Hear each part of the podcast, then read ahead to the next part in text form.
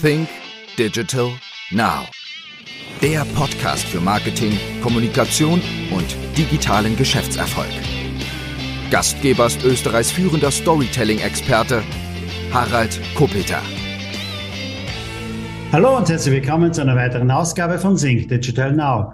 Mein heutiger Gast ist Jürgen Hase und für alle, die Jürgen Hase nicht genau erkennen, darf ich ihn einmal kurz näher vorstellen. Jürgen Hase ist Gründer und CEO des Company Builders Python hatte in über 30 Jahren Berufserfahrung schon diverse Führungspositionen.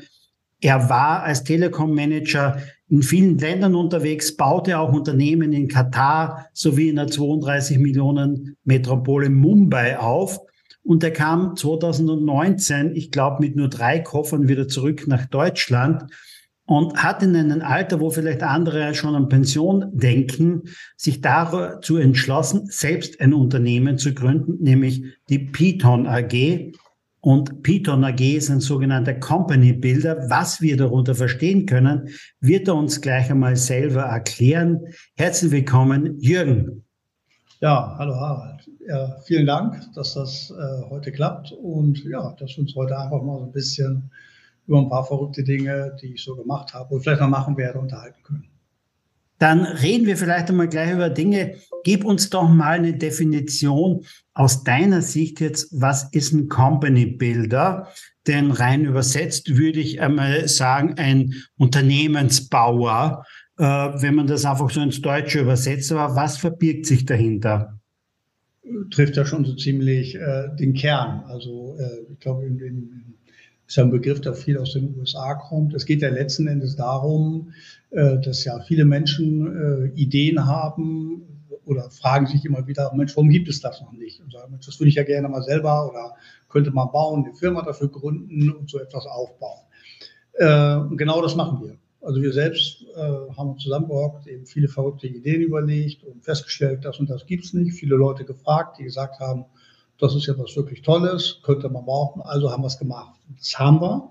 Ja, das ist richtig spannend. Ähm, äh, diese, diese, wir haben gelernt, wie es geht, würde ich mal sagen. Und das Gelernte, äh, dieses Wissen verteilen wir jetzt immer an ganz viele Startups, die äh, bei uns vor der Tür stehen und sagen, Mensch, wir haben eine Idee, wir wollen ein Unternehmen bauen, Company Builder. Und die begleiten wir und begleiten wir eben möglichst nachhaltig. Nicht mal eben kurz reinspringen, schlaue Reden halten und wieder rausgehen, sondern eben die wirklich dazu befähigen, ich glaube, das ist so die Kernaussage, dass die es mittelfristig auch wirklich selber äh, wuppen und ein ganz tolles Unternehmen.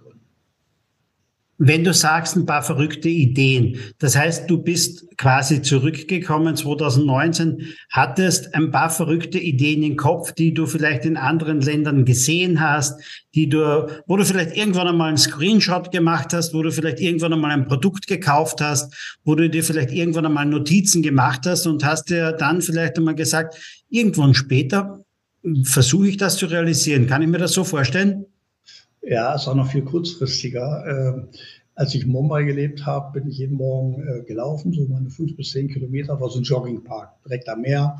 Bin dann mal so 400 Meter Runden gelaufen, fünf bis zehn, immer wieder im Kreis. Und wer im Kreis läuft, kann sich nicht verlaufen. Und da hatte ich dann irgendwann so, denkt man ja nach, man hört Musik und fängt an, über Dinge nachzudenken. Und immer, wenn ich vom Laufen äh, zurückkam, habe ich mir Notizen gemacht. Da die Menschen, oh, das wäre doch mal was, das wäre doch mal was, das wäre doch mal was. Äh, und das mit ein paar Leuten ausgetauscht. Glas Rotwein, Weißwein, ich würde jetzt natürlich offiziell sagen, Glas Wasser getrunken. Ähm, und äh, ja, daraus sind Ideen eben entstanden. Was wäre, wenn es dann klein wäre, wenn wir das groß machen und Leute befragt und eine extrem positive Resonanz bekommen. Und dann habe ich so gedacht, das, das, das, also das kannst du nicht stehen lassen. das musst du machen. Ähm, und äh, so ein bisschen verrückt eben dabei. Normalerweise sagt man ja immer, äh, konzentriere dich auf eine Idee und mach die. Äh, ich war dann durchaus ein bisschen verrückter gesagt, also wenn wir schon vier gute Ideen haben, sollten wir vier Ideen machen. Wie kriegen wir so etwas hin? Und haben dann eben mit, baut man so etwas legal auf, also als eine Organisationsstruktur. Wie muss so ein Unternehmen, so eine Organisation aussehen? Äh, und gesagt, so, wenn ich das jetzt mache, äh, mache ich das in Deutschland. War auch, das war in Corona, fing da gerade an, also 2019 die Idee und dann kam ja von Corona. Ich dachte, auf geht's. Was hast du hier noch alles? Pack es in drei Koffer. Was geht in dem Alter, was man nicht glaubt, aber man kann es in drei, man kriegt sein Leben in drei Koffern und dann fangen wir neu an. Das heißt, du hast dann einfach mit 56 Jahren oder so, ne, also dein erstes ja. Start-up gegründet. Kann man das so richtig? Ja, bin nicht so ganz kalt. Ja, völlig korrekt. Äh, äh, ich muss dazu fairerweise sagen, ich habe ja vor schon ähm, äh, für, für ein kleineres Unternehmen, äh, wie auch für die Deutsche Telekom oder in, ich war ja in Indien und in Katar, der ersten Katar und dann in Indien. Ich bin immer wieder in eure Organisationseinheiten reingekommen und die haben gesagt, wir würden gerne Internet der Dinge, IoT, äh, das gerne machen. Da war ich sehr, sehr früh schon dabei, ab 2005 habe das äh, für ein kleineres Unternehmen gemacht, also auch da schon aus einem großen Unternehmen raus in ein kleines, weil ich die Idee so gut finde. Da kann man so viel vormachen. Also relativ weit nach versucht nach vorne zu denken, um auch zu spinnen. Ich glaube, das ist extrem wichtig.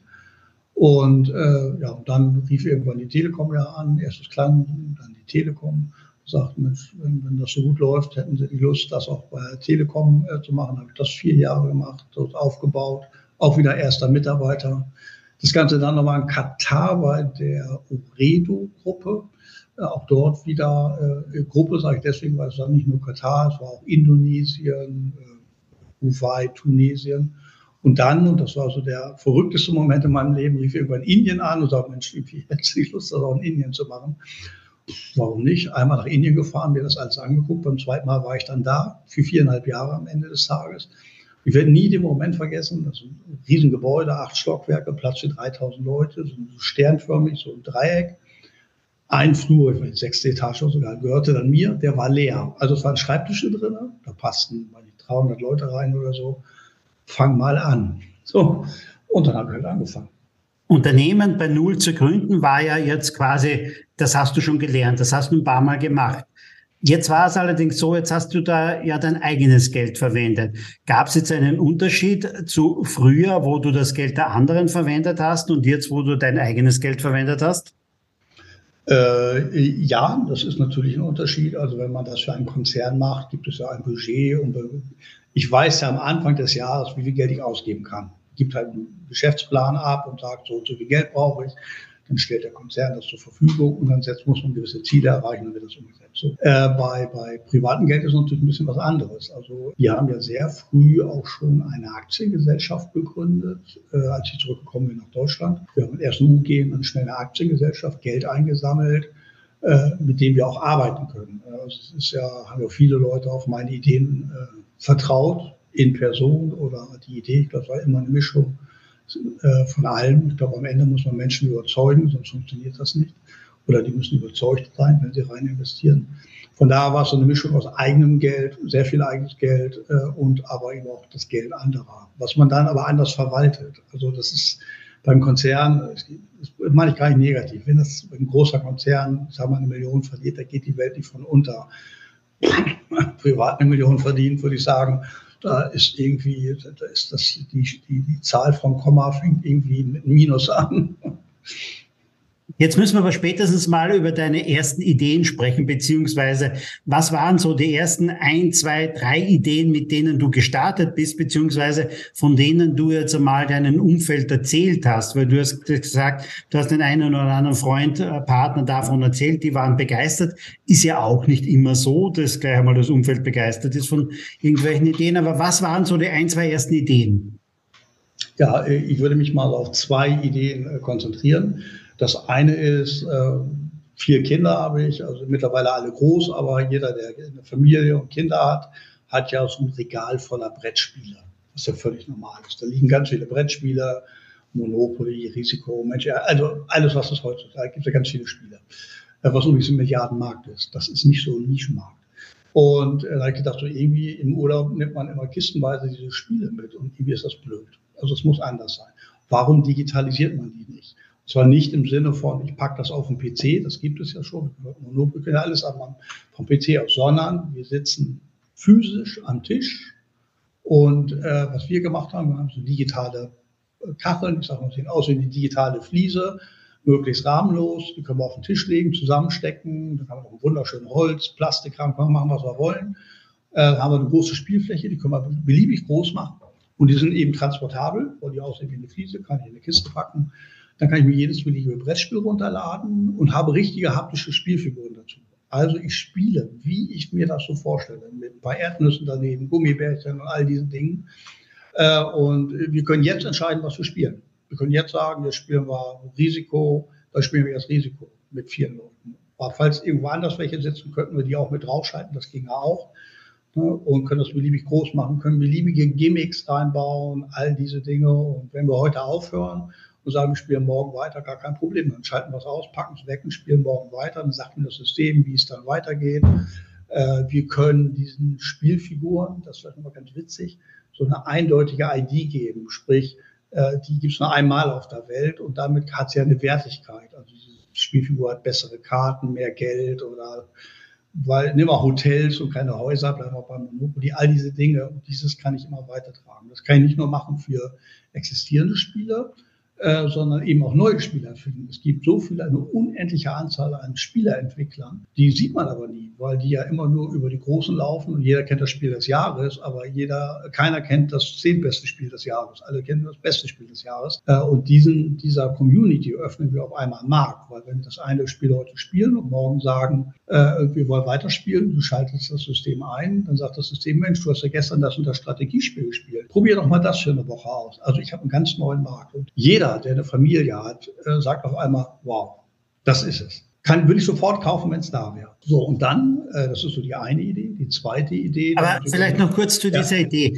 Wenn ich das jetzt so richtig verstehe, dann habt ihr im Grunde genommen ein analoges Spiel digitalisiert. Das heißt, genau. ich habe ein neues Device mit dabei, das ist diese Kachel. Ähm, das ist mehr oder weniger, stelle ich mir vor, ähnlich wie ein iPad oder so etwas, worauf ich vielleicht spielen kann. Du sagst, das kann ich ja. noch zusammenstecken, so. Ne? Ja, also, ganz viele eben. Also es ist so eine kleine, stell dir einfach vor, wie ein Tisch, wo du verschiedene normale Fliesen zusammensteckst, nur dass das Screens sind. Und die steckst du zusammen und du hast noch einen bunten Rahmen dabei und all die Dinge, äh, damit du musst es ja nachher transportieren können. Es gibt ja so etwas schon als Spieletisch in groß, aber den nimmst du nicht ja. in den Urlaub. Na, hier packst du das in eine kleine Kiste. Wir können das in ganz klein spielen äh, mit zwei Leuten. Wir können auch ganz viele Kacheln zusammenlegen. Dann spielen wir da mit 20 Leuten dran. Das ging auch. Ja, ja, in unserer Jugendzeit sind wir in Spielsalons gegangen. Da gab es diese Tische, nicht? also wo wir dann gespielt haben. Nicht? Und jetzt habe ich sowas zu Hause und das Ganze äh, klarerweise interaktiv nicht? und kann mich vernetzen. Dann auch, wie du es gesagt hast,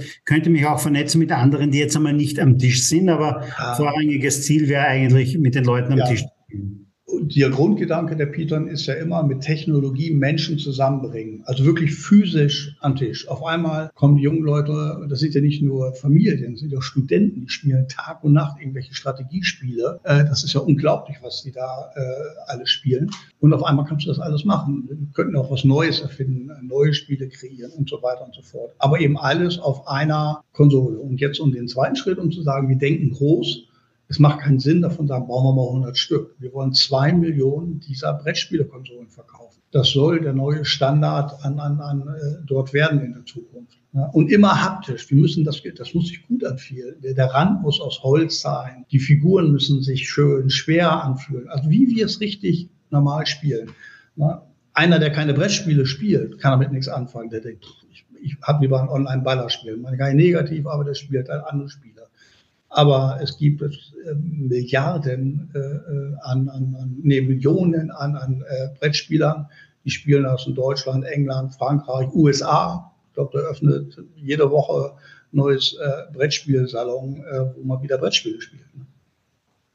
Verstehe. Du hast gesagt, ihr wollt zwei Millionen oder was verkaufen. Bedeutet, das Spiel ist noch nicht ganz am Markt. Ist es schon am Markt? Nein, also wir werden jetzt zum Jahresende, also das, wir, wir stecken eine Million in die Entwicklung rein. Das ist schon ein sehr mutiger Schritt, weil wir entwickeln Hardware, wir entwickeln ja sozusagen eine Software, ein Operation System da drauf. Es müssen die Spiele da drauf äh, projiziert werden, sag ich mal, gemacht werden. Äh, das Ganze ist ein hochkomplexes äh, Produkt am Ende des Tages, was in der Nutzung super einfach ist, wie, wie, wie ein Handy oder ein Smartphone. Komplexes Produkt, aber jeder kann es bedienen, weil es einfach zu bedienen ist. Da sind wir dran. Wir werden zum Jahresende äh, äh, die, die ersten Geräte haben. Wir machen nächstes Jahr im Frühjahr äh, großen Feldtest und ich denke nächstes Jahr Weihnachten. Also so in der Größenordnung muss man überlegen. Wir müssen ja im Frühjahr fertig sein, Material für sich 100.000 Stück bestellen oder 200.000, weil wenn wir es Weihnachten verkaufen wollen, muss es dann ja verfügbar sein. Es macht ja keinen Sinn, unter dem Gabentisch äh, irgendwie einen Gutschein hinzulegen und sagen, so ein halbes Jahr später kriegst du es wenn ich das rückwärts rechne, äh, äh, sind wir da so nächstes Jahr Weihnachten unterm Gabentisch. Das ist das Ziel. Hm, das heißt noch eine, fast eineinhalb Jahre bis dorthin, ja, oder ja. mehr als ein Jahr, nicht? Also, ja, aber wieder, wir bauen eine Community, also kann man jetzt stundenlang, wir bauen eine riesen Community da schon auf. Äh, diese Spielfiguren heißen Flunkies, da wird bald was zu kommen. Also wird, äh, da ist ein Riesenteam dahinter, äh, die eben äh, sehr kreativ an diesen Dingen sitzen. Und das ist auch das Schöne. Ne? Also dieses, wir haben ja bei uns immer so alt und jung äh, in, in, in der Python drin. Äh, und auf einmal sitzen die alle zusammen und dann gibt es so Kleinigkeiten, so, ah, wo ist denn mein Schälchen für die Erdnüsse oder die Gummibärchen oder, also es ist unglaublich, wie, ne, was man damit alles machen kann. Ja, ja da geht es natürlich darum, einen richtigen Spannungsbogen aufzubauen, nicht? also vom wahrscheinlich Frühjahr bis hin Weihnachten, wo ich das dann wirklich bestellen ja. kann. Wahrscheinlich klarerweise online nicht? oder vielleicht auch. Ja. Auch da haben wir, haben wir ganz andere Ideen. Äh, Warum verkaufe ich so etwas nicht wie Tupperware, wo ich mir einfach sage, äh, äh, liebe Mütter dieser Welt, das meine ich nicht negativ, eher sehr positiv. Es gibt ja viele, die verkaufen Tupperware oder hier diese, diese Mixer, Thermomixer, wie sie alle heißen. Äh, warum nicht eben auch äh, diese Person anzusprechen? Was haltet ihr davon, wenn ihr diese Brettspielekonsolen eben auch in einem, also einfach mal anders denken. Ob das funktioniert oder nicht, da werden, das werden wir dann schlauer sein. Aber bewusst mal disruptiv an Themen rangehen, ich glaube, das ist so etwas, was wir machen. Also für diejenigen, die also einfach ein bisschen achtsam sind, in den nächsten Monaten wird so etwas in der digitalen Welt irgendwo auftauchen. Wir werden es irgendwo erleben auf den Social Media Kanälen, auf anderen Kanälen und, und, und, wo vielleicht der eine oder andere Influencer damit schon einmal spielt oder dergleichen. Jeder, der irgendwie äh, das mal äh, ausprobieren möchte oder mehr dazu erfahren möchte, soll entweder über dich oder über LinkedIn, wie auch immer, einfach Kontakt aufnehmen. Wunderbar. Was war die zweite Idee? Genau, dann haben wir uns überlegt, was ist, wenn wir die Kacheln an die Wand machen, können wir digitale Screens machen, wir können es auf den Fußboden legen, Spieleteppiche für kleine Kinder, da wird es natürlich ein Fließteppich drüber und, das ist aber so Zeitthema, also Wiederverwendung von Technologie. Wir haben uns überlegt, was wäre, wenn wir einen ganzen Raum davon hätten. Also einen Riesenraum in einem Restaurant. So, jetzt stellen wir uns mal, erzähle ich mal die Geschichte. Also äh, ich würde dich jetzt einladen, wir würden jetzt äh, zu Rodinia heißt das. Rodinia in, äh, äh, in ein Restaurant kommen, französisch haben. Du würdest zu dem hinkommen, oder wir beide. Im, das Personal würde einen französischen Akzent sprechen. Du kommst in die Lobby, äh, kriegst ein französisches Fingerfood, Rotwein, Baguette, all die schönen Dinge des Lebens. Äh, und dann gehen wir irgendwann durch einen digitalen Tunnel, der ist so acht Meter lang, da werden wir was erleben, da komme ich gleich noch drauf. Und dann kommst du das eigentliche Restaurant. Das ist rund, 20 Meter Durchmesser, 5 Meter hohe digitale Wände und eine riesen Kuppel darüber, äh, die auch bespielt wird. Und wenn du diesen Raum betrittst, sitzt du auf einmal in Paris auf dem Eiffelturm. Du hast einen 360-Grad-Film. Du sitzt in Paris auf dem Eiffelturm, da wie gesagt, 140 Leute passen dann etwa rein und verbringst den Abend in Paris auf dem Eiffelturm. Es gibt immer wieder kurze Filmsequenzen, kriegst ein Vier-Gänge-Menü äh, von einem von Sterneköchen. Äh, es wird, also wir machen keine Sterneküche, aber es hat äh, sterneähnliche Qualität. Ein Vier-Gänge-Menü wirst du dort erleben. Du wirst viel über Paris lernen. Wir arbeiten mit Düften. Und wenn du abends nach Hause fährst, solltest du nicht sagen, boah, sind das für geile Displays, weil das sind rahmenlose. Ne? Also du siehst gar keinen Übergang mehr. Äh, sondern sollst abends sagen, heute war ich in Paris auf dem Eiffelturm. Ich habe etwas über Paris gelernt. Also wieder Menschen zusammenbringen, eine kurze Filmsequenz, dann kriegst du das Essen, was vielleicht auch in dem Film gerade serviert wird und so weiter und so fort. Und wenn du vier Wochen später in die gleiche Lokation kommst, dann sitzen wir auf einmal in Indien auf dem Marktplatz. Es riecht nach Curry, es ist auf einmal bunt, also viel hektisch, das Gehupe. Äh, jeder hat das ja schon mal im Film gesehen. Und es gibt, wie gesagt, wunderbares indisches Essen und all die Dinge. Und wieder vier Wochen später, jetzt kommen wir auf den Tunnel, äh, kommst du dorthin und wenn du durch den Tunnel gehst, betrittst du die Titanic. Du bohrst in die Titanic, kommst dort rein, sitzt auf einmal im, im äh, Dining Room äh, der Titanic, siehst, wie die Titanic beladen wird mit Filmen, 360 Grad Filme. Äh, das Schiff fährt dann natürlich irgendwann los, es wird irgendwann noch kalt, kriegst natürlich ein Wunder, das originale Essen von der Titanic und verbringst einen wunderbaren Abend auf der Titanic, äh, was ich jetzt schon versprechen kann, wir würden das Restaurant nicht fluten, machen wir nicht.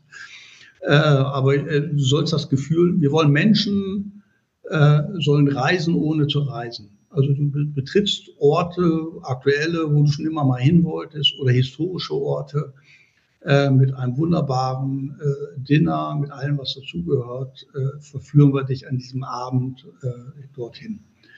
Eine, eine Weiterentwicklung der Erlebnisgastronomie, wenn man so sagen will. Ja, ja. Also, also ähm, vor 20 Jahren irgendwann, weiß nicht wann genau, kam Palazzo mal auf, die Dinnershow, ja. nicht, also mit Akrobatik und dergleichen. Und das ist jetzt eine Weiterentwicklung, so etwas in eine digitale Welt gehoben, wenn ich das so richtig verstehe. Genau, wir machen zum Beispiel so eine äh, 3D-Wellensynthese äh, da rein. Sprich, äh, jeder, der dort in dem Raum sitzt, den kannst du einzeln ansteuern akustisch. Das heißt, wenn wir so ein Krimi-Dinner dort hätten, könnte es sein, dass du eine andere Geschichte hörst, wie ich und solche Sachen. Also wirklich, und das erlebte Technologie. Du sollst wirklich einen wunderschönen, entspannten Abend dort haben und ja, und das bauen wir. Äh, so eine Lokation kostet viele Millionen. ähm, davon bauen wir nicht mal eine, auch da sind wir wieder verrückt, sondern wir wollen weltweit 50 Stück davon bauen. Die ersten bauen wir selber, dann geht es in ein Franchise-Konzept über, haben ein Riesenteam an Sterneköchen, an Filmproduzenten, die reisen schon um die Welt und machen 360-Grad-Filme. Äh, und das alles ist aus dem Nichts entstanden. Ich habe in meinem Leben noch kein Restaurant gebaut. Äh, ähm, wir haben aber Leute dazugeholt, die es können. Wir haben unsere Expertise reingebracht. Das ist ja so dieses Menschen zusammenbringen, gemeinsam verrückt sein, Architekten reingeholt und etwas wirklich Neues zu schaffen, Verrücktes. Und das, ich sage mal, äh, das ist für mich so, so das Erlebnis. Also das steuert ein, ein Junger, der Torben bei uns, der ist noch keine 30. Jetzt muss man sich mal vorstellen, äh, Eröffnungsabend, nächstes Jahr im Sommer, wenn alles gut geht.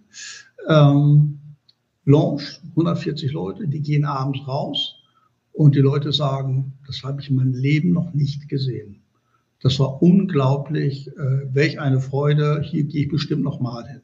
Was muss das für so einen 28-Jährigen, ein Moment im Leben, das kann er mit keinem Geld bezahlen.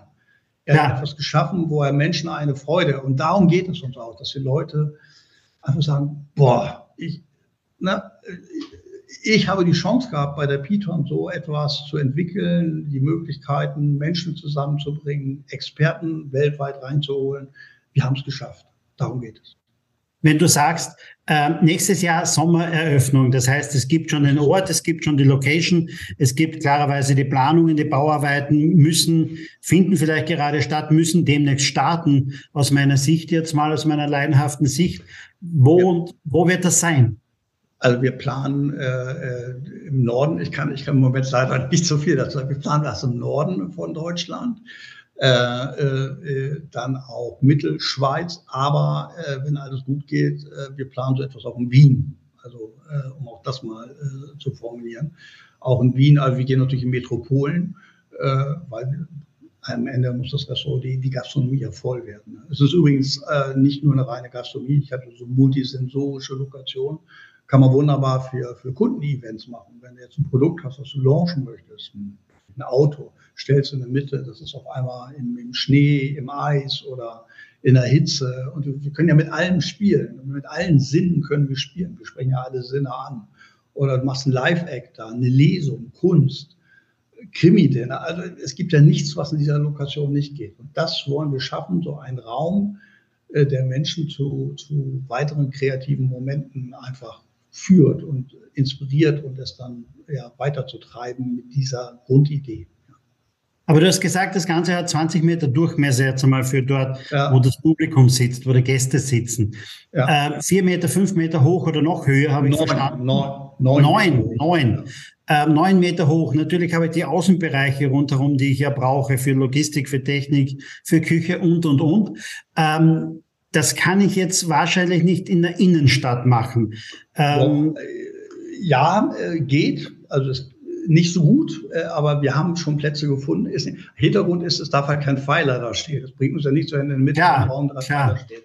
Äh, wir bauen Indoor. Also wir, ich gebe mal ein Beispiel. Nimm eine Messerhalle und diese Messerhalle baust du unter Konstrukt rein. Eine Messerhalle ja. ist neun Meter hoch, eine Messerhalle kannst du was Rundes reinbauen. Äh, so etwas zum Beispiel. Oder eine ja. große Fabrikhallen. Und außerdem, wir haben ja kein Laufpublikum. Also das ist ja eine Veranstaltung, die findet abends oder tagsüber statt. Aber du musst dich ja halt, du, du gehst ja nicht vorbei und gehst rein. Das ist ja, die, die hat ja einen definierten Startpunkt und einen definierten Endpunkt. Also meldest du dich dort normalerweise an. Es muss nicht zentrisch sein. Es ist schön. Es kann auch am Stadtrand sein. Auch da haben wir noch viele, viele Ideen. Beispiel, wenn ich zu viele rede, einfach bremsen. Stell dir vor, wir machen einen indischen Abend äh, und wir haben dort einen äh, Bus, einen indischen Bus, der ein bisschen anders aussieht, mit einem indischen Busfahrer, meine ich nicht böse. Äh, äh, verrückte Musik, ein bunter Bus und du kannst an verschiedenen Orten abgeholt werden. Du wirst von mir aus, kannst sagen, wir haben vollen Pick-up-Zonen, da holen wir die Leute ab. Äh, du bist dann da und auf einmal kommt ein ganz bunter, verrückter, lauter Bus vorbei. Du steigst ein. Also mit der Anreise in die Lokation bist du ja schon ein Teil dieser Reise, des, des Ganzen. Ne? Also äh, da geht ja alles. Wie gesagt, noch tausend andere Ideen. Äh, von daher muss es nicht im Zentrum einer Stadt sein. Es kann auch am Stadtrand sein. Allein die Busfahrt wird wahrscheinlich schon ein Erlebnis fürs Leben sein. Eine kurze Unterbrechung in eigener Sache oder besser gesagt in Sachen Marketing, Sales, Kommunikation, Führung und Unternehmertum. Ja, am 23. Dezember findet unser Fresh Content Kongress wieder statt. Es ist bereits der siebente Fresh Content Kongress genau zu diesem Themen. Denn ich glaube, in Zeiten, die sehr, sehr volatil sind, wo sich Kundenanforderungen und Bedürfnisse mitunter täglich fast ändern, beziehungsweise sich auch die Rahmenbedingungen täglich ändern. Da ist es wichtig, sich einmal wieder frische Ideen, frische Lösungen, Inspiration und Motivation für das Business zu holen. Und das alles bekommst du am 23. November von 9 bis 18 Uhr am Erste Campus in Wien beim Fresh Content Kongress. Mit dabei sind beispielsweise Peter Filzmeier, mit dabei ist Markus Henkschläger, es ist auch Andreas Buhr mit dabei. Es ist mit dabei Roger Rankel zum Thema Vertrieb. Aber auch ich bin mit dabei mit meinen Themen, mit dem Thema Storytelling. Ja, und viele weitere Speaker. Wir haben zehn Speaker, einen Tag von 9 bis 18 Uhr. Ich hoffe, wir sehen uns beim Fresh Content Kongress in Wien, 23. November. Geh einfach auf www.fresh-content-kongress.com. Ich freue mich auf den 23. November mit dir mit dabei zu sein. Bis dann. Und jetzt geht's weiter mit dem Podcast. Und das dann 50 Mal rund um die Welt, fünfmal als quasi eigenes ähm, Erlebniszentrum und dann ein Franchise mitunter weiter, wenn ich das so richtig verstehe. Genau, genau. Immer Ungefähr. groß gedacht, genau, weil wir wollen ja, die, die sind ja immer gleich, so dass du sagst, der, der Film, sagen wir mal Schweiz, in Singapur zeigen wir einen Film über die Schweiz, äh, äh, und äh, was ja auch den Schweizer Tourismus dann wieder fördert. Und beim nächsten Monat wird der Schweizer Film in Wien gezeigt oder Wien wird irgendwo anders. Also das ist ja so ein Rotations. Umso größer du bist, umso, ich sag mal, letztendlich sind auch äh, geringer sind eben die Produktionskosten, weil es ja wiederverwertbar ist. Ne? Und das Ganze mit einer kulinarischen Reise absolut abgestimmt auf jeden Moment äh, dieses, dieser Veranstaltung, jede Sekunde mit Gerüchen und all die Dinge, die man sich da so vorstellen kann. 140 mhm. Gäste einem Abend, oder wenn ich das so richtig verstanden habe? Ja, ja. Sitzplätze, Stehplätze, ich, ich kann es gar nicht genau sagen, ich glaube um die 400, also äh, noch deutlich mehr. Aber Sitzplätze, wenn du gut sitzen willst, Corona-konform, so haben wir es gebaut, Verstehe. Äh, konzipiert, äh, 100, 140 Plätze circa. Mhm. Mal, ich sage jetzt einfach mal so 200 Euro für einen Abend, nicht in etwa. Ja, äh, das, äh, nee, wir sind günstiger. Also wir bieten etwas, ich sage, glaube so zwischen 150 und 180 Euro. All inclusive, also nicht nur ein Vier-Gänge-Menü, äh, sondern auch inkl inklusive einer Weinbegleitung oder alkoholfreien Begleitung. Das ist komplett dabei. Und wenn du draußen wieder rausgehst, gibt es dann noch eine Bar wenn du jetzt natürlich abends meist so äh, jetzt versackt mal an der Bar, dann kostet es irgendwann halt extra, weil das äh, sozusagen unter Umständen äh, man nicht begrenzen kann, so ich es mal formulieren. Verstehe. Dann bitte schick mir rechtzeitig dann vielleicht den Termin für die Eröffnung denn auch damit ich auch rechtzeitig ja. dann einen Flug buchen kann von Graz, Norden Deutschland. Hamburg wäre direkt zu erreichen von Graz aus. Nicht? Also von dort weg kann ich dann wahrscheinlich überall hin. Vielleicht ist es auch Hamburg. Mal sehen dann. Ähm, Das klingt aber doch alles auch sehr kapitalintensiv. Zum einen die Entwicklung des digitalen Brettspieles, wenn man so sagen will, jahrelange Entwicklungsarbeit, aber ich habe auch Hardware dabei. Du hast gesagt, ich muss irgendwann früher nächsten Jahres in die Produktion gehen, 100.000 Stücke mal vorproduzieren und das alles.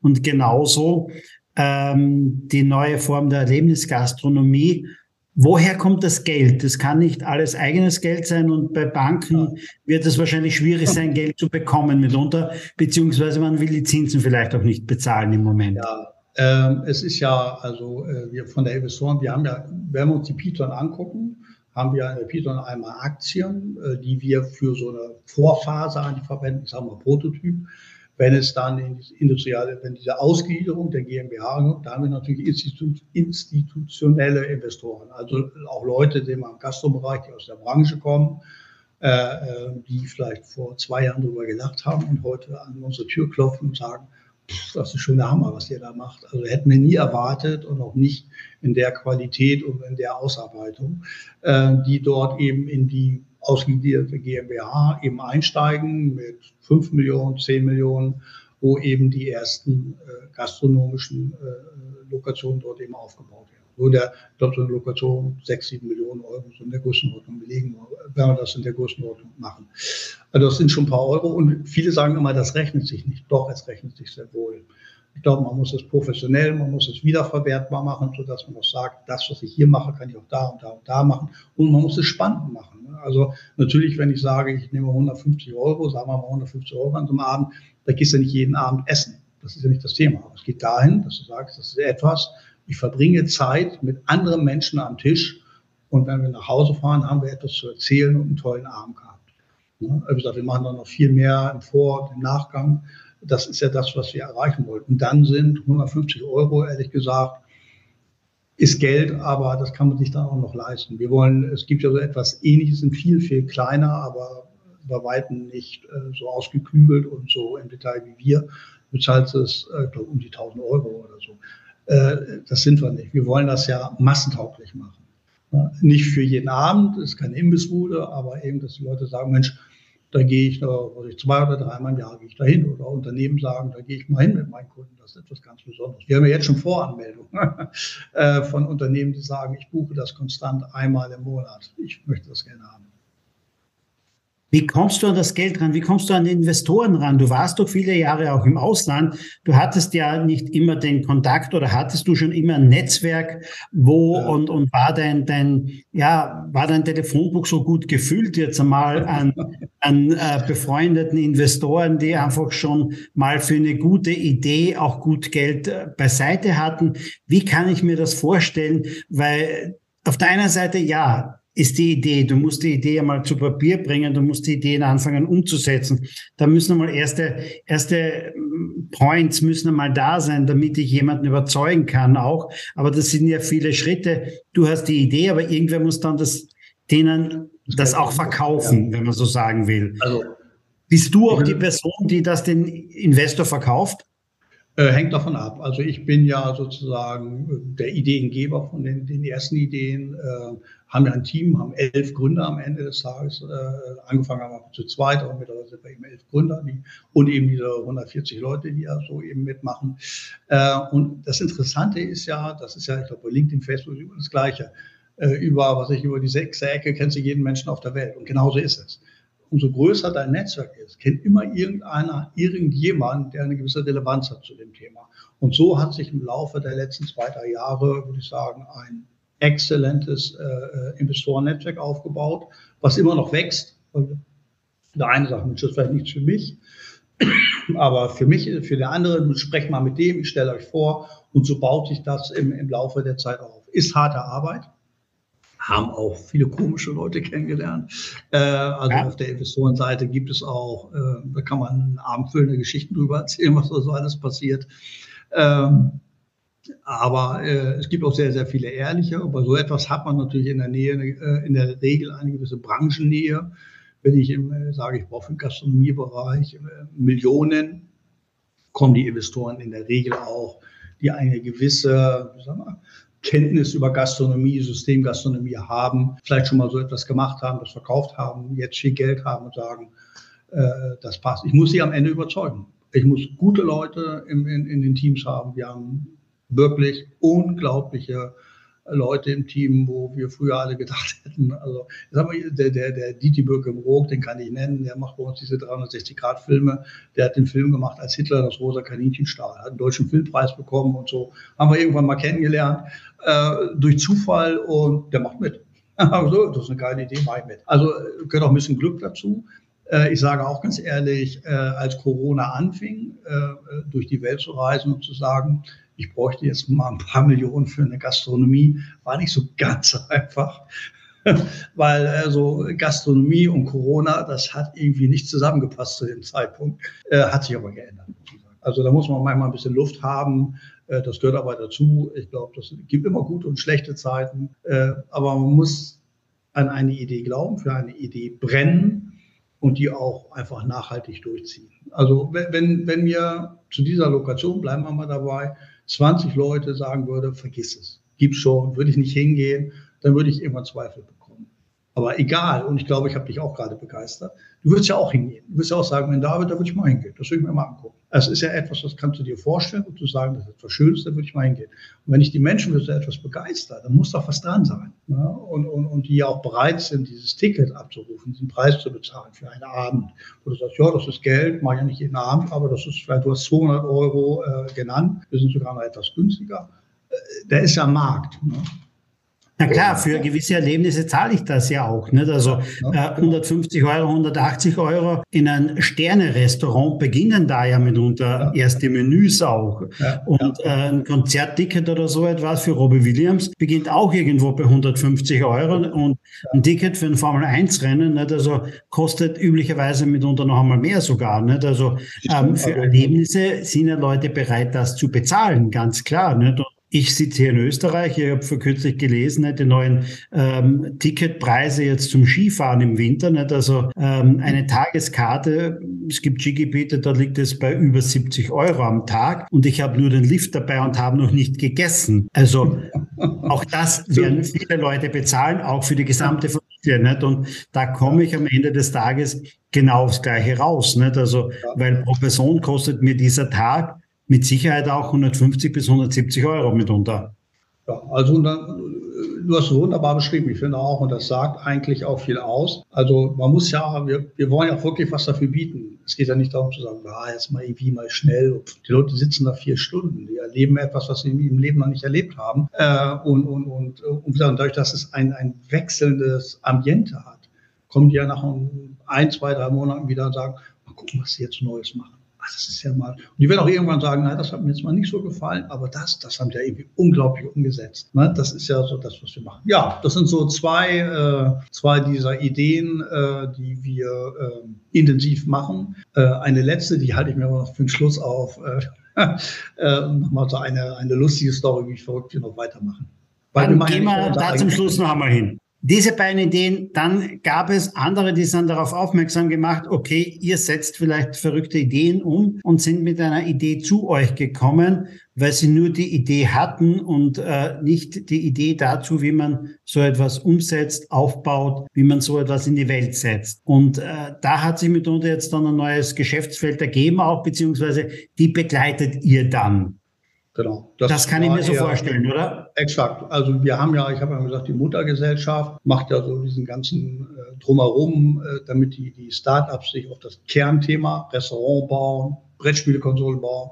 Aber da wird dann ein bisschen mehr dazu. Muss Geld besorgt werden, dann müssen Marketing, Webseiten, HR, äh, ach was ich, Jahresabschluss, immer tausend Sachen gemacht werden. Das machen wir und irgendwann kam eben äh, äh, auch von draußen die ersten Startups, die standen eben vor der Tür oder irgendwo getroffen. Der eine hier gleich im Büro sitzen geblieben, der sitzt heute noch bei uns im Büro äh, und äh, ja, hat irgendwie genau diesen Dienst in Anspruch genommen. Wir sind auch sehr pragmatisch, ganz ehrlich. Es geht ja nicht nur darum, dass uns hier doch der Handschlag nochmal was. Wenn wir sagen, komm, setz dich hin, wir machen das jetzt, wir werden auch schon Mittel und Wege finden und haben das angefangen so, zu unterstützen. Je nachdem, manche, sage ich mal, haben Bierdeckel-Idee und sagen, mehr habe ich nicht. Jeder hat ja eine Idee Rucksack. Du hast auch irgendeine Idee, du denkst so, ach Mensch, so, Warum gibt es das noch nicht? Hat noch nie einer gemacht. Und einfach mal drüber reden. Das ist ja alles erlaubt. Das ist ja das Entscheidende. Und dann gucken wir mal, gibt es das, gibt es da Markt? Ist das wirklich so? Äh, wir müssen auch nicht das neue Einhorn äh, irgendwie ein Milliardenunternehmen machen. Wenn das etwas wäre, wo du sagst, Mensch, das bringt vielleicht 50 oder 100 Arbeitsplätze,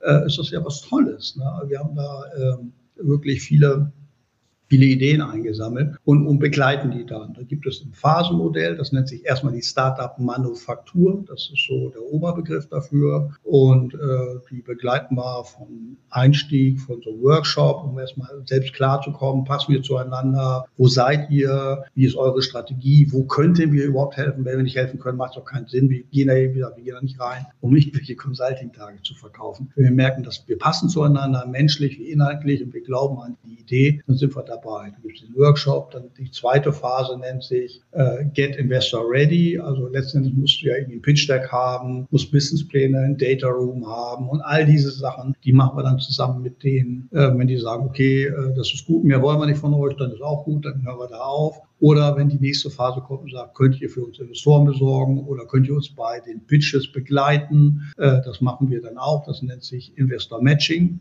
Äh, und wenn das alles geklappt hat und das Geld von Investoren, von deren Investoren auf dem Konto ist, dann sind wir in der Regel danach noch ein paar Monate bei, so als Sparingspartner, Co-Pilot, wie auch immer, aber immer mit dem Ansatz, die Leute dazu zu befähigen. Wir wollen nicht da irgendwie nachhaltig da irgendwie einen Arbeitsplatz besetzen, sondern wir wollen die Menschen in die Lage zu bringen, ihre Idee umzusetzen. Das ist letzten Endes das, was wir machen. Oder auch mal hart zu sagen, so, pff, wir glauben nicht dran. Das hatten wir nur selten, aber ich gab es eben auch schon mal wohl sagen, oh, mach's lieber nicht. Also war unsere Meinung. Holt euch noch eine andere Meinung rein und wir würden es eher nicht machen. Geht ihr da auch mal mit einer Beteiligung rein, wo ihr sagt, ähm, ja, ist eine gute Idee. Wir setzen vielleicht auch eigenes Geld ein oder die Beratungsdienstleistung wandeln wir um in eine Beteiligung genau. auch. Also Genau, wir arbeiten, äh, also wir, wir am Anfang haben wir diese Workshops, Einstiegsworkshops umsonst gemacht, das machen wir heute nicht mehr, muss ich fairerweise sagen. Wir nehmen eine ganz, ganz geringe, äh, irgendwas zwischen 1000 und 2000 Euro nehmen wir, je nachdem, wie weit sie sind, für so einen Workshop. Äh, der dauert dann aber einen halben Tag, da kommt ein Strategiepapier raus, um so eine kleine Schwelle auch zu bekommen, dass der Gegenüber oder die Gegenüber es auch ernst meinen, weil wir sind überrannt worden. Na, und die gingen dann alle mit ihrem äh, Strategiepapier nach Hause und haben sich in die Hände geklatscht. Und wir haben vor Arbeit irgendwie nicht mehr schlafen können. Und dann haben wir gesagt, lass uns eine Schwelle. Woraufhin die Qualität natürlich des Startups viel besser wurde, muss man auch sagen. Alles, was danach kommt, äh, machen wir in der Regel mit, äh, mit virtuellen, mit VSOPs, mit virtuellen Beteiligungen, äh, dass wir direkt in Equity mit reingehen äh, für die Dienstleistung, die wir erbringen. Sagen wir, also ich Get Investor Ready, 100 Stunden oder so, nehmen wir irgendeinen Betrag, du hast einen Stundensatz und dann kann man sagen, okay, Pre-Money-Bewertung äh, sind das so und so viel und dann sind wir da irgendwie mit ein oder zwei Prozent oder ich glaube unter zehn sind wir immer äh, maximal, wie lange wir da was machen, äh, sind wir dann dabei. Ja. Und so, so geht das ein Schritt. Aber in der Regel, eine Startup hat alles außer Geld. äh, die haben gute Ideen, gute Leute vielleicht, ist alles da, aber Geld haben sie nicht. Und dann macht es auch keinen Sinn, das irgendwie äh, da zu Höchstpreisen zu verkaufen. Äh, äh, da motivieren wir uns selber, indem wir virtuelle Shares nehmen, äh, weil am Ende, wenn es nicht läuft, haben wir auch nichts davon. Das ist ja auch nochmal so ein eigener Ansporn, gehört ja auch dazu. Also verkürzt gesagt, wenn jemand keinen Bock hat, in die Hölle der Löwen zu gehen, kann er zu euch kommen, oder? Mit einer guten Idee. Ein Startup hat eine gute Idee, der kann zu euch kommen. Ähm, Im Grunde genommen seid ihr, wenn man so sagen will, das nicht public ähm, ähm, Höhle der Löwen, oder? oder? Ja, äh, ja äh, zum Beispiel, wir haben ja auch äh, Unternehmen aus Höhle der Löwen, die sind danach zu uns gekommen für die nächsten Schritte. Das ist ja immer Höhle der Löwen, ist ja der eine Schritt, aber dann sind die ja auch noch, das ist ja noch nicht erledigt dann. Selbst wenn die dort Geld bekommen haben, da unterstützen wir die dann auch weiter. Äh, bis heute äh, unterstützen wir die. Da gibt es eben auch Firmen, die wir machen. Und von, vom Spektrum. Also wir machen Dating-Apps, wir reden irgendwie über Wasser, äh, Wasser ist irgendwie Wasserquellen, Heilwasserquellen. Wir reden über Web3-Applikationen im Sport, Food-Bereich. was wir nicht machen, wo oder wo wir sagen wir, nicht gut aufgestellt sind oder keinen echten Value beibringen können, das ist mehr so in die Richtung Healthcare weil wir unser Netzwerk das nicht wirklich hergibt. Also, irgendeiner hatte mal was mit Herzklappen. Ich, mit Sicherheit eine gute Idee, Ich sage immer nur, also gut, dass wir nicht da mitgemacht haben. Die Menschen wären alle gestorben. Also da, da hätten wir kein Value beitragen. Oder alles, was so Richtung äh, Militär oder so geht, da sind wir auch komplett raus. Äh, aber alles andere, ich gebe mal auch mal so ein schönes Beispiel vielleicht. Es gibt eine Firma hier in Bielefeld, die äh, zwei junge Damen, äh, wahnsinnig schöne Idee, komplett analog. Da geht es darum, äh, aus Wollresten, also aus dem Recycling, Wollresten Pullover zu machen oder Jacken oder so etwas. Die, die kriegen das sozusagen angeliefert, reinigen das, schneiden da ihre Rechtecke, Quadrate raus und legen das in ein Lager, äh, also hellblau, dunkelblau, rot, gelb, grün, wie auch immer, äh, haben dann ganz tolle Schnittmuster und machen daraus Pullover. Komplett analog. Also verkaufen das für gutes Geld, ein paar hundert Euro. Ich war echt erstaunt. Es gibt einen Markt dafür sicherlich ein Nischenmarkt, aber es gibt einen Markt. Fand ich erstmal schon toll. So, und dann haben wir mal irgendwann überlegt, was wäre, und jetzt kommt diese digitale Komponente rein, wo keiner vorher dran gedacht hat, was wäre, wenn äh, diese, diese Recyclingfarben, diese Stoffreste, sage ich mal, die Quadrate, die kriegen sozusagen einen QR-Code, nein, oder einen Barcode, die legst ins Lager, du weißt genau, es wird abfotografiert, hellblau, dunkelblau und wird sozusagen digital äh, im, im Lager bereitgestellt. Und jetzt bist du online und sagst, ich hätte gerne so ein Pullover meldest dich dort online an und suchst dir sozusagen die Farben zurecht, die Schnittmuster zurecht, machst deinen eigenen Pullover und sagst so, ich hätte gerne eine Mitte, das muss rot sein oder gelb. Der Pullover kann blau sein, aber eine Mitte muss auch rot oder gelb sein. Ne? Und dann kriegst du exakt diesen Pullover. Jetzt machen wir es noch verrückter und sagen, und die Firma schreibt dir dann eine E-Mail und sagt, pass auf, dein Pullover wird nächsten Mittwoch zwischen äh, 16 und 18 Uhr genäht oder 16 bis 17 Uhr. Da ist eine Online-Kamera, die, die die zeigt jetzt nicht die Näherin, sondern von oben drauf. Und du siehst, wie dein Pullover ist einfach ein schönes Gefühl. Aus recycelter Ware. Und so kommt aus einer rein analogen Idee wird auf einmal auch eine digitale Idee, so die Kombination. Und jetzt machst du das als eine Manufaktur, sagst, das machst du hier in Bielefeld für also ich 20 Leute, ein kleines Unternehmen, und wenn das gut funktioniert, nach ein paar Jahren sagst du, das könnte ich doch eigentlich auch als Blueprint in München, Wien, wo auch immer machen, als kleine Manufaktur. Und auf einmal ist aus einer kleinen Idee etwas Wunderbares geworden und die haben da vielleicht, was ich, 20, 50, 100 Arbeitsplätze geschaffen in zehn Jahren. So was Tolles. So, so denken wir. Wenn so Startups zu euch kommen, die haben meistens eine tolle Idee, brennen für ihre Idee. Was sie nicht haben, ist Kapital. Was haben sie noch nicht? Welche Kompetenzen sind meistens die Kompetenzen, wo man sagt, da müssen wir meistens äh, den Hebel ansetzen? Ja, ist natürlich völlig unterschiedlich, muss man sagen. Wenn du einen BWL-Studenten hast, der fertig ist, der kann mit Zahlen jonglieren wie kein zweiter, dem machst du das halt nicht vor. Äh, hast jetzt einen Techie äh, da oder irgendeinen, der irgendwie technisch in ein Produkt verliebt ist, der ist halt in sein Produkt verliebt. Äh, der hat keine Ahnung von Produktion, äh, in, in, der Regel, also dem, dem fehlt so die Industrialisierung, die Vermarktung. Der sagt halt irgendwann, mein Produkt ist fertig. Ich hab, das Ding steht in der Garage. Es verkauft sich halt nicht. Hat auch keine Werbung gemacht. Also wie man das heute eben macht im modernen Medien. Also ich glaube, äh, häufig äh, brennen die Leute für ihre Idee, überschätzen ihre Idee manchmal oder in der Regel auch. Äh, der Markt ist so und so groß und ich kriege davon drei Prozent und muss erst mal hinkommen. Ähm, äh, einfach so dieses Einschätzen. Äh, und, und, irgendwann sind das eben nicht mal ein, zwei oder drei Personen, sondern 20 oder 30. Dann ist ja die Aufgabe des Gründers unter Umständen eine ganz andere. Ein Unternehmen zu führen, ein Unternehmen Richtung Investoren zu präsentieren. Also auch da bieten wir so etwas wie Coaching an. Also nicht jeder kann präsentieren. Es gibt brillante Leute, ne, äh, die, die, die zaubern aus irgendwas, was ganz, können kochen wie ein Weltmeister, kriegen aber Mund nicht auf. Das ist man überhaupt nicht negativ. Brillante Köche sind aber nicht in der Lage, das zu vermitteln. Da muss man halt irgendwie mal sagen, vielleicht braucht es einen anderen CEO in der weiteren Phase. Sag, pass auf, bleib äh, CTO oder COO oder lauf einfach parallel daneben als, als Genie, wie auch immer. Ich glaube, das muss man erkennen. Ich glaube, da hapert es meist, also auch das Go-to-Market. Und es dauert immer länger als gedacht. Also Risk Management ist etwas, was ist den allen fremd. Also, dass mal Dinge nicht laufen. Gehen dann mal davon aus, da kommt das, dann kriege ich Geld und dann machen wir das und das und das und dann läuft das los. Das ist ja nicht die Praxis. Äh, ähm, ich glaube, das sind häufig so äh, Führung äh, äh, oder auch eben wirklich zu pitchen, also so ein Ding äh, keine Angst zu haben, äh, vor irgendwelchen Leuten zu stehen und das jetzt zu präsentieren, auch wenn das jetzt online ist, wie auch immer. Äh, das kann man lernen, aber es kann auch nicht jeder. der hat dafür ganz andere Fähigkeiten. Da muss man sagen, wen stellen wir jetzt da vorne hin, der das erzählen kann? Wer kann Geschichten erzählen? Wer, wer, kann, äh, ja, wer kann das verkörpern? Ich glaube, das sind, äh, sind ja meist, meist junge Leute. Wir haben auch wirklich äh, Senioren, die etwas äh, erfinden. Das sind nicht immer die Jungen, aber äh, damit an die Öffentlichkeit zu gehen und das auch wirklich ernst durchzuziehen, auch in schlechten Zeiten. Ich glaube, das ist etwas, wo dann noch viele aufgeben und sagen, ah, dann fange ich dann doch lieber bei irgendeiner Firma an, sollten zu lange, dann verdiene ich kaum Geld. Äh, Geld ist ja immer ein knappes Gut dann. Ähm, da tun sich doch viele schwer.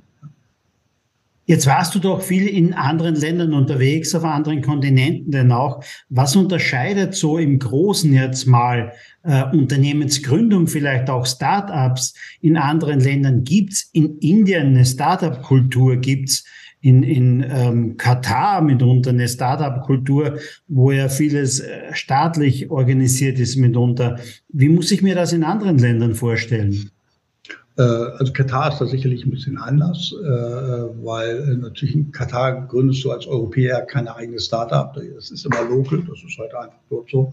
Ich glaube, Saudi-Arabien ist ja in, in den Middle East-Ländern in der Regel so. Ich glaube, Dubai hat eine Freihandelszone, da kannst du das machen.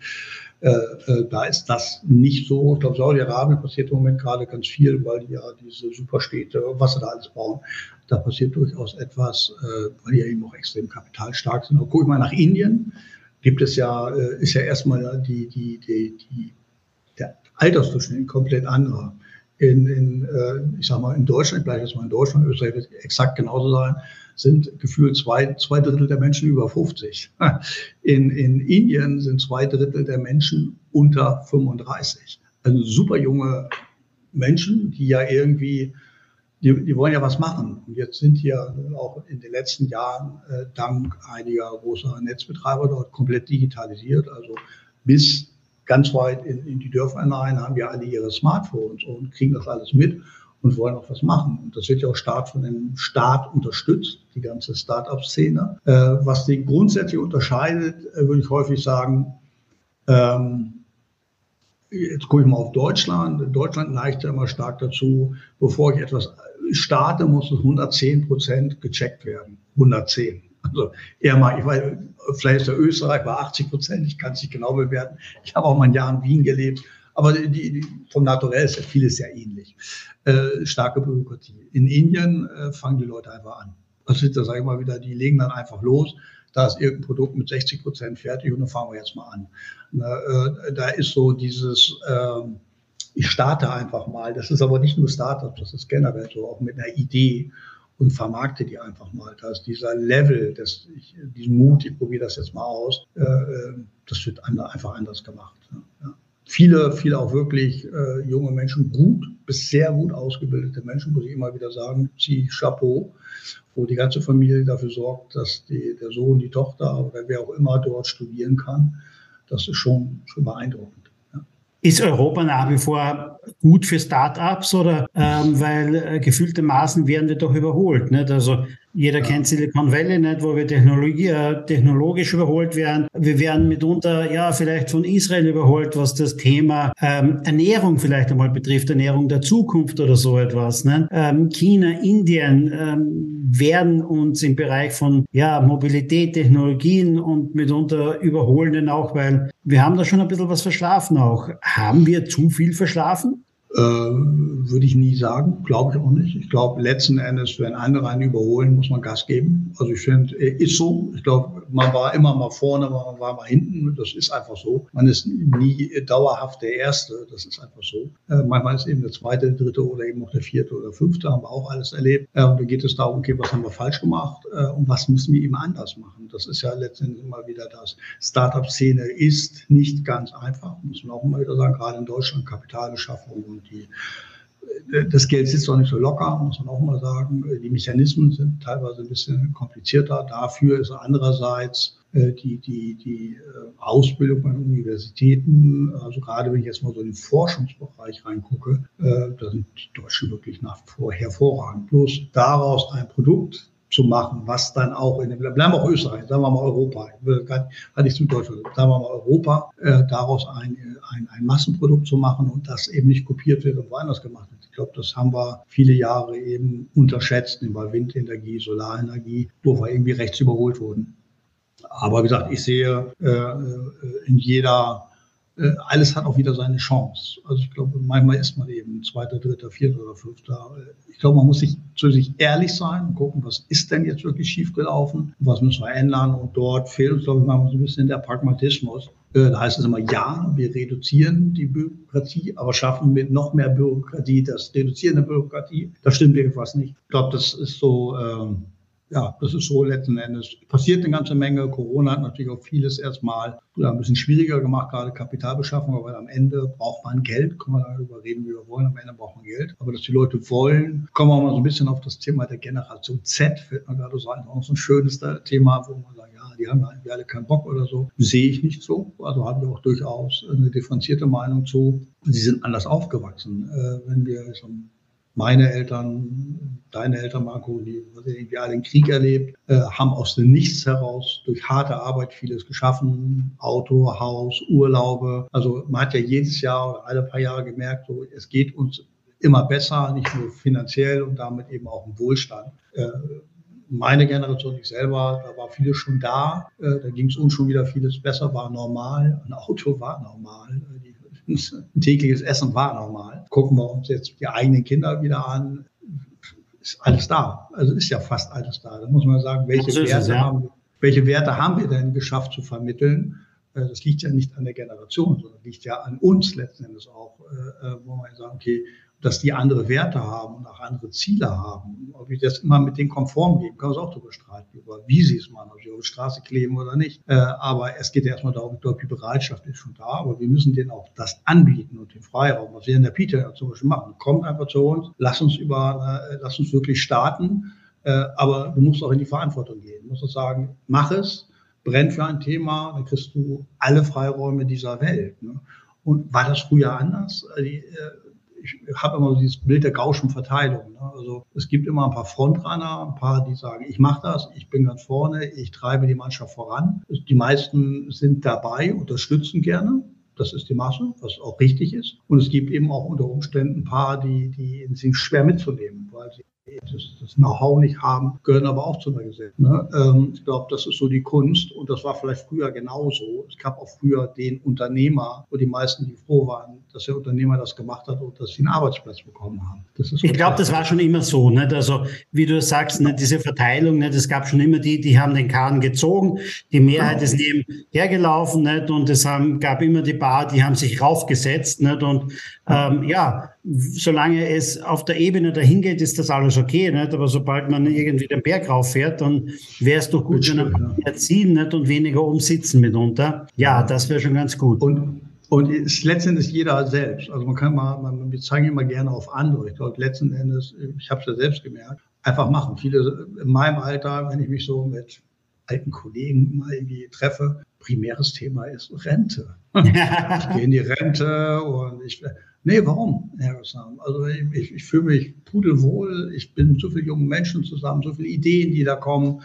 Äh, äh, und, und, ich muss ja nicht mal Fulltime, weil ich arbeite oder Fulltime. Wenn ich sage, ich arbeite ein paar Stunden die Woche, wir haben Rentner aktiviert, die bei uns mitgemacht haben, sagt so, ich bin wieder ein Teil der Gesellschaft, kann mich damit einbringen, habe so viel Wissen und, und verbringe meinen mein, mein Alltag nicht nur mit Urlauben, sondern habe auch Lust, noch ein bisschen was zu machen, aber eben reduziert. Ich glaube, das müssen wir alle mal so ein bisschen lernen äh, und auch diesen, diesen, dieses Wissentransfer von, von alt an jung. Äh, die Jungen müssen zulassen und die Alten müssen es auch machen. Äh, ich glaube, dann äh, wird es auch eine wunderbare Generation Z, äh, über, wo wir vielleicht früher mal heute denken, oh Gott, oh Gott, oh Gott, und das, das wird toll. Also, liebe Hörer da draußen, wenn du eine Idee hast, die du vielleicht schon lange hast, wo du denkst, oh, das ist eine verrückte Idee, aber daraus könnte was Großes entstehen, ja, dann kannst du ganz einfach Jürgen Hase ein Mail schreiben. Du findest ihn mit Sicherheit auf LinkedIn.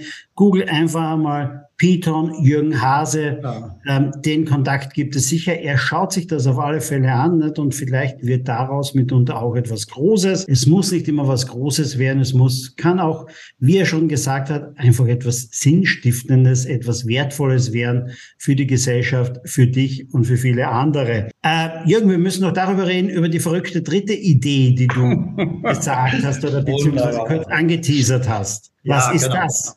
Und zwar, äh, ich, ich, äh, als ich in Indien äh, gelebt habe, habe ich irgendwann, ich habe mein Leben noch kein Buch geschrieben, null. Äh, wie sehe, hast du schon ganz viel geschrieben. Äh, ich habe noch keins geschrieben äh, äh, und habe irgendwann mal eine Komödie geschrieben in Indien. Mir war nach Schreiben. Irgendwie 200 Seiten Skript geschrieben, äh, habe das dann mal so beiseite gelegt und dann nach Deutschland ja gekommen und der Filmproduzent, das habe ich erzählt, der bei uns in den Restaurants mitmachte oder mitmacht, der sagte irgendwann, du hast doch mal irgendwie mal von so einem Skript erzählt, erzähl doch mal. Ja, und dann habe ich ihm das mal so gezeigt und dann ist durchgegangen. Da haben wir zwei haben eine Arbeitsgruppe gegründet, wie das ist. Und äh, da haben sich irgendwie Werder Bock mitzumachen. Dann haben wir daraus äh, ein Treatment gemacht, einen Trailer gemacht äh, äh, richtig gut gemacht, haben dann noch einen zweiten Film gemacht, das war irgendwie die Wende 89 andersrum, äh, äh, auch wieder beim Glas Rotwein entstanden, genau das gleiche gemacht und haben das dann mal bei großen Streaming-Plattformen platziert, mit denen wir gerade über dieses Thema reden. Also äh, ich hätte nie gedacht, dass der Briefumschlag überhaupt aufgemacht wird. Äh, aber toll, das meine ich damit. Keine Ahnung von gar nichts. Man holt sich Leute zusammen, die da irgendwie über das Netzwerk die Lust haben, dort mitzumachen und alles ist möglich. Und falls dieser Film jemals im Kino oder auf irgendeiner Plattform läuft und ich tauche ganz unten im Abspann auf, auch nur als letzte Zeile, ganz klein, reicht. ne, äh, das, das, das macht das Leben noch so schön. Also mal eine mutig sein, was machen, keine Scham haben, einfach mal losgehen und Dinge machen. Das so etwas machen wir auch. Ja, ich verstehe das. Ne? Wenn du das Stichwort gesagt hast, danke für das Stichwort. Ähm, viele Bücher habe ich nicht geschrieben. Was du hinter mir siehst, ist zwar mein Buch, das klarerweise in tausenden Stücken gedruckt wurde. Ja, es kommt mein zweites Buch jetzt am 4. Oktober dann. Und das nennt sich, was du nicht verkaufst, verkaufen die anderen. 151 Stories für mehr Erfolg im Business, also wie man mit Storytelling vielleicht ein Stück weiterkommt, als wie mit Zahlen, Daten und Fakten. Darauf freue ich mich auch wirklich und es ist schon ja eine verrückte Sache, mit unter ein Buch zu schreiben. Ich bin selber schon gespannt, wie sehr das wieder ja mich weiterbringt nicht? und und ähm, welche Kontakte sich daraus ergeben. Das ist genauso, wie du sagst. Es ergibt sich immer irgendetwas aus der einen oder anderen Idee. So, jetzt sind wir über eine Stunde mitunter schon im Talk. Ich habe aber noch zwei, drei persönliche Fragen zu deiner Welt mitunter. Stell dir vor, heute Abend würden auf äh, deiner nächstgelegenen Flughafen zwei Jets landen, Privatjets. Aus dem einen steigt Jeff Bezos, aus dem anderen Cristiano Ronaldo. Beide wollen mit dir Abendessen gehen, weil sie von einer einen oder anderen verrückten Idee gehört haben. Wen würdest du zusagen? oh, das ist aber eine schwierige Frage von den beiden. Ähm, ähm, ich würde wahrscheinlich den Ronaldo äh, zusagen, weil der irgendwie schon, äh, Jeff Bezos würde sicherlich sagen, der würde auf der technischen und auf der Business-Seite voll dabei. Ronaldo, wird, mit dem kann man auch mal über Fußball reden. ja, mit uns auch. ich, man munkelt. Man munkelt. Ich hoffe, es kommt nicht allzu oft vor, aber wenn du ein kleines Wehwehchen verspürst, konsultierst du Dr. Google oder gehst du zu deinem Hausarzt? Wegen kleinen Wehwehchen. Ich gehe so selten zum Arzt. Also äh, da muss schon ganz viel passieren, dass ich überhaupt zum Arzt gehe. äh, dann ich würde wahrscheinlich zum Hausarzt gehen. Also irgendwann würde ich sagen, komm, geh, geh mal hin. Ich würde erstmal dahin gehen und wenn er mir da was erzählt, also ich bin kein Freund davon, alles besser zu wissen. Ich würde nicht zum Arzt gehen und sagen, aber was die mir da erzählen, im Internet steht alles ganz anders. Das finde ich ziemlich dämlich, würde ich machen, wollte ich zum Arzt gehen. Ich würde erstmal das anhören äh, und dann würde ich mir meine Gedanken machen und erst anfangen zu googeln. Stell dir vor, du würdest rein nur als Honorar jetzt für diesen Podcast-Talk 5000 Euro von mir kriegen, mit der Auflage, sie entweder zu investieren in Lufthansa oder in Airbnb. Wo würdest du die 5000 Euro hingeben? Airbnb. Äh, gefühlt in die Lufthansa, äh, jetzt haben wir das Thema des CO2-Ausstoßes natürlich, ich kann auch mit der Lufthansa auch mit der Bahn fahren, geht auch, äh, aber so ein bisschen die Welt. Also äh, Airbnb, ich muss erstmal, zu, wenn ich mal irgendwo zu Airbnb will, nach Portugal oder immer, muss ich erstmal hinkommen. Äh, ich glaube, der Mensch sollte reisen, äh, wie auch immer, ob es jetzt Lufthansa ist oder so, um ein bisschen andere Kulturen, andere Welten kennenzulernen und äh, vielleicht auch mal ein bisschen, das wäre sicherlich eher wichtig. Aber auch eine schwierige Entscheidung. Lieber Jürgen, herzlichen Dank für deine Zeit, herzlichen Dank für den Talk. Und ich hoffe, wir sehen uns nächsten Sommer irgendwo im Norden bei einer Eröffnung einer ganz tollen Location. Herzlichen Dank. Gerne geschehen. War mir eine Ehre. Das, liebe Gäste, war eine weitere Ausgabe von Sync Digital Now. Wir hören uns demnächst wieder, mit Sicherheit auch wieder mit einem sehr, sehr spannenden Interviewgast. Bis dann.